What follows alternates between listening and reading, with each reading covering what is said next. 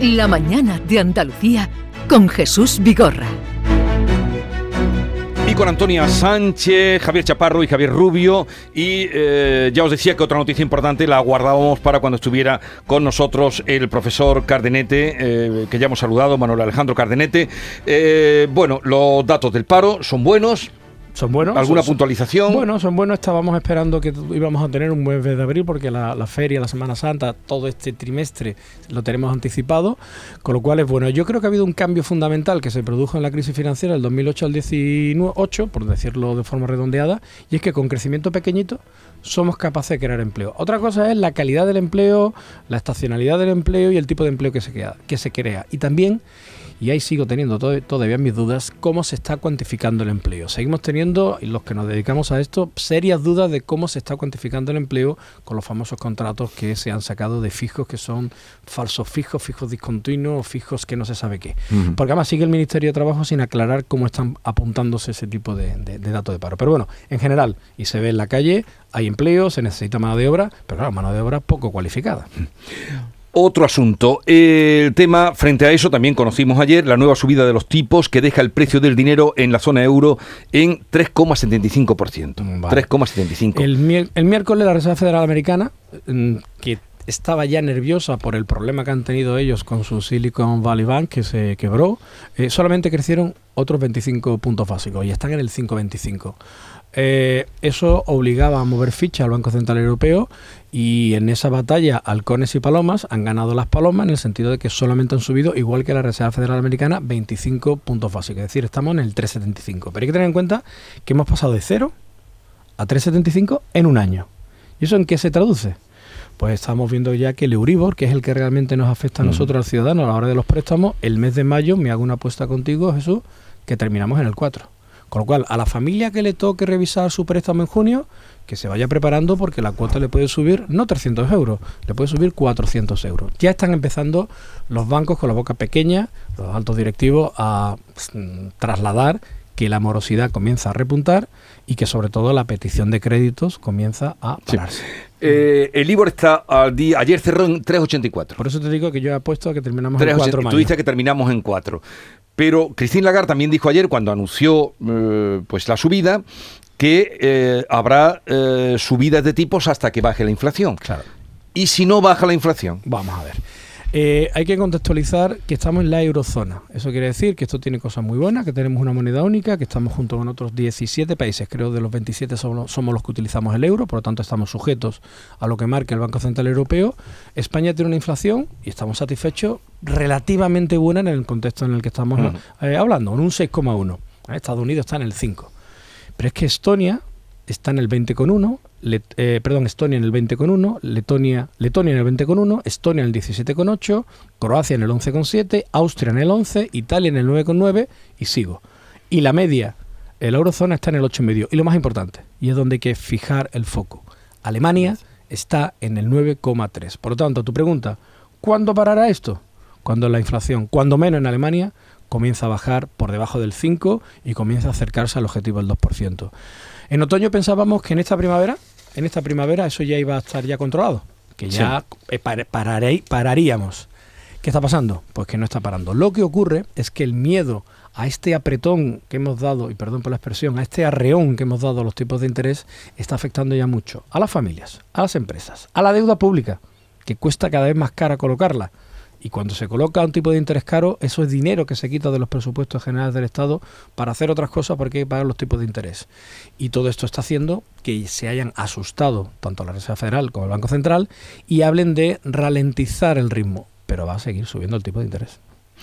Bien, eh, cualquier pregunta, cualquier consulta, cualquier opinión. Eh, no, yo eh, sobre los datos del paro y es verdad, bueno, la cuestión esta de metodología, ¿no? De, pero hay otra cosa, o sea, eh, bien, sí, hay más paro, hay más 20,6 eh, millones de, trabajadores. Trabajadores, oye, eso es para felicitar. Que no se había llegado nunca a esa, pero, ¿En qué, eh, la, la productividad por trabajador ¿en qué medida ha aumentado? No. ¿O, o sigue, eh, pe- seguimos perdiendo productividad? Porque ahí es donde nos medimos con los competidores, Pues con la- los otros países mm, donde son más, mm, no sé, más atractivos para un inversor. Totalmente, Javier. Pues, pues te lo- la respuesta es muy sencilla. Estamos perdiendo productividad. Prácticamente estamos alcanzando el PIB pre-pandemia. Prácticamente hay que ver, mm, hay que ver exactamente según sector, según comunidad autónoma, pero en términos generales estamos básicamente ya en el PIB pre-pandemia con más personas trabajando. Eso es una división muy sencilla. La productividad es inferior. Por eso decía antes a Jesús, eh, es que la calidad del empleo que estamos teniendo es una calidad muy, muy baja. Si vemos, si vemos los datos de cuáles son los sectores donde más ha crecido el empleo, hostelería, comunicaciones, transporte, actividades artísticas y recreativas, construcción. Es decir, no sube en información y comunicaciones, actividad financiera, actividades científicas y técnicas, es decir, subimos donde el valor añadido de esa mano de obra es muy pequeño. Así no podemos competir con Alemania, por decir algo. Lo bueno, porque este escenario no es óptimo, pero lo, menos malo es que al menos somos capaces de crear empleo. Si no, estaríamos en un auténtico drama. Un auténtico drama con tasas de paro en Andalucía del 18% y del 12% en España, tendríamos que tener los contenedores ardiendo en la calle y no ocurre. Eso también tiene otra- otras explicaciones por la protección social y familiar que tenemos aquí. Pero en términos de productividad, estamos siendo un desastre y así no terminamos de pegar el salto, digamos, de calidad. Estamos aguantando bien esto. De hecho, en esta misma mesa, antes de Navidades, yo mismo decía, cuidado que podemos tener recesión técnica en el último trimestre del 22 y primero del 23. No la tenemos. Nosotros desde Loyola estamos ya revisando nuestro informe trimestral. He decidido, además lo decidí yo, retrasar la fecha de publicación porque quiero tener información de los meses de abril y casi de mayo para ver cómo va realmente la economía andaluza y española. Pero si nosotros desde Loyola en el informe de enero dábamos un PIB para Andalucía del 1.4 y del 1.5 para España, es decir, íbamos por detrás, y BBVA Research tres semanas después daba un 1.6 para España, un 1.3 para Andalucía, vamos a ver qué pasa cuando volvamos a revisar. ¿eh? Vamos a ver qué pasa cuando volvamos a revisar, porque puede que estemos perdiendo comba con un problema propio y añadido muy grave, que es el tema de la sequía.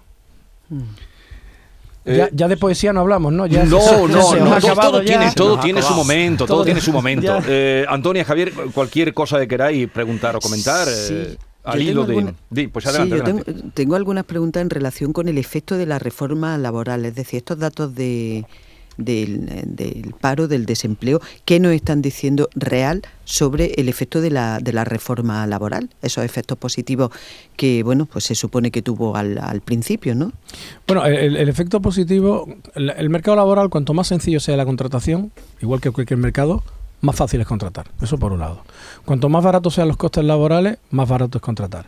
Pero hay un pequeño problemita en el tema de los datos que estamos manejando, que es que no tenemos la certeza real de que los datos que estamos manejando sean los datos reales reales. Hay algunos economistas que hacen estimaciones del diferencial entre lo que estamos aquí hablando y Sí. lo que realmente está ocurriendo en el mercado laboral por, eh, no lo digo yo, lo decía Mark Twain, se le atribuye la frase de que hay mentiras, grandes mentiras y mentiras estadísticas. Por lo tanto, nos movemos en un terreno un poco, eh, digamos, mm, pantanoso. Cierto es, y hay que mirar en la calle, acaba de terminar la feria de Sevilla y no había suficientes camareros, no había suficientes trabajadores para los hoteles. Eso está ocurriendo, pero claro, ese mercado no es el mercado que realmente necesitaríamos tener, tendríamos que tener otro tipo de mercado.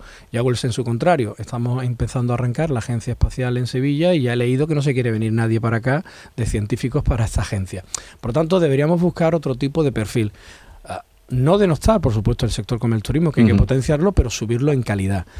Y es muy complicado en estos momentos pensar que podemos crecer en productividad con un tipo de mercado laboral alto en eficiencia. No, no lo veo. Habría que apostar por nuevos sectores que incorporen ese valor añadido que ahora mismo no lo estamos teniendo. A mí me gustaría preguntar una cuestión sobre el- la incidencia de la subida del salario mínimo interprofesional. ¿Ha tenido, se ha disipado las dudas que, que- que- que existían sobre si una sobre si una subida del, del SMI podría tener un efecto negativo sobre la, contratación? Estos datos de, de- estos buenos datos entre comillas de- del empleo eh, dan así la, razón a los sindicatos, por ejemplo, que dicen que bueno que, que, era necesario subir el SMI, incluso seguir subiéndolo más aún. Formalmente, a, a tu respuesta te diría, sí, han acertado los sindicatos, pero esto tiene, eh, digamos, sus eh, segundas derivadas. Tú no puedes subir el precio de la mano de obra a un empresario por decreto, directamente. Porque al final lo que crea es una, una, una ineficiencia en la asignación de recursos y eso provoca que el empresario te pague en A una parte y en B otra parte porque no puede pagarte la A. O lo que hacemos es que mm, el tipo de contrato, en vez de tener un contrato, dos contratos, tengo nada más que uno. O sea, Volve- de 20 horas. ¿Perdón? El, que en lugar de 40 horas sea un contrato de, de 20 Claro, horas, como claro, y- claro, que este es el problema, pero te apuntan el, te apunta la estadística de que estás trabajando. Es que se ha mezclado una serie de cambios regul- regulatorios el mercado laboral, como la subida del SMI, el cambio de, de- de la propia reforma del mercado laboral, la forma de computar los trabajadores, que todo esto está siendo muy perturbador a la hora de tener claro qué es lo que está pasando detrás. Repito, hay algunos estudios, estoy recordando de memoria, FEDEA, que tiene estudios donde está intentando quitar toda la paja a todo este ruido estadístico, burocrático, legal que se ha generado. Y lo cierto y verdad es que tenemos, y vuelvo a la pregunta antes de Javier, tenemos un PIB parecido al prepandémico con más gente trabajando. Eso solamente es una división, numerador y denominador. Y la realidad es que producimos casi lo mismo con muchas más personas. En algo nos estamos equivocando. No debería ser así. Bueno, nos quedan muy poquitos minutos, pero otro asunto en relación eh, ya a lo económico. Sigue reduciéndose el crédito a familias y a empresas, eh, que está- eso está marcando tendencia. ¿Eso qué lectura tiene? La lectura es, es simple. Si los- el Euribor ya está en el 3,8, acude una familia a su banco y le dice 3,8 más 2 puntos, pues tu préstamo está al, 4, al 5,8. Eso es imposible de pagar. Pero el problema no es ese. El problema son las revisiones de las hipotecas y un problema todavía mayor. Las empresas que Sí. lleguen el, el 10 de mayo, el 15 de mayo, toca renovar la póliza y le dice al banco, oye, que la póliza de crédito que te tenía al 7, que vas a- al 12 o al 11 o al 10. Y eso hace insoportable ese dinero que necesitas para tu tesorería, para jugar en tu actividad, es imposible mantener en el tiempo. Por eso, mm, y vuelvo al inicio de, de la, ent- de la entrevista, eh, se han parado un poquito, han puesto pie con pared, tanto la Reserva Federal como el Banco Central Europeo, diciendo, oye, vamos a frenar el ritmo, subir el tipo de interés, que nos cargamos la economía. La inflación no la estamos controlando, la estamos controlando poco, pero es que nos vamos a cargar antes la economía. ¿Y el consumo privado cómo está? Pues exactamente igual, consumo privado nos encontramos que ya todo lo que ahorramos en la pandemia porque estábamos encerrados en casa, eso ya se está agotando. ¿O se ha agotado? O sea, ha habido, ha habido un doble efecto a la hora de ver y por eso vemos las calles, los bares llenos. Todo el mundo siempre Lo, me lo que dice yo llamo el, mismo. el ojímetro, sí, Eso, sí, el que eso es del ojímetro. El ojímetro, los bares llenos, pero ese dinero se está agotando y se va a agotar. Se va a agotar y ahí un fa- un factor psicológico. Mm, perdón por la expresión, para, para dos días que no quedan aquí, para lo que nos queda en el Mm. convento, esta feria lo doy todo. Algo de eso está pasando. Es decir, crisis tan grave con la- como la que hemos tenido con la COVID, aunque no nos demos cuenta, tiene traslaciones en nuestra cabeza. Aunque ya nos hayamos olvidado de las mascarillas y de todo, Sí. al final uno dice, pues esta feria lo doy todo. Y en la que viene, y en la Virgen de Rocío, y lo que venga detrás. Pero se está acabando. Se está acabando porque el crédito al consumo está empezando a subir, es decir, está empezando a, utilizar, a utilizarse de nuevo tarjeta, etcétera, etcétera. Por tanto, podemos crear una bola de una burbuja de, de- de- de crédito que después va a ser problema para pagar. Yo esto lo hablo con altos directivos que tengo la oportunidad de hablar de, de banca, ya te dicen que están empezando a ver incremento en morosidad y paralización en la petición de crédito. Bueno, pues tengamos esto presente. Manuel Alejandro Cardenete, catedrático de Economía de la Universidad de Loyola. Eh, ¿Cuándo vuelves a viajar a, a Eh, la me voy, no, a Georgetown volveré en otoño, En otoño. Y, y ahora voy a Italia y a República Checa, es el siguiente itinerario que tengo. Bueno, pues ya te iremos llamando Te a iré ver. contando. Eh, porque la verdad es que nos has dejado hoy un poquito, ¿no? De pie quebrado. Vaya por Dios. bueno. Vaya no, por pero Dios. también, y eso que no hemos entrado en la sequía, ¿cómo va a repercutir No, la sequía? eso- eso lo dedicamos otro día, ¿eh? Lo dedicamos otro Sí, día, sí, la sequía sí. sobre la economía. Antonia Sánchez, Javier Rubio y Javier Chaparro, que tengáis un buen fin de semana. Igualmente. Igualmente. Y Igualmente. hasta la próxima. Adiós. Un abrazo. Profesor, eh, buen fin de semana igualmente. Igualmente. Seguimos.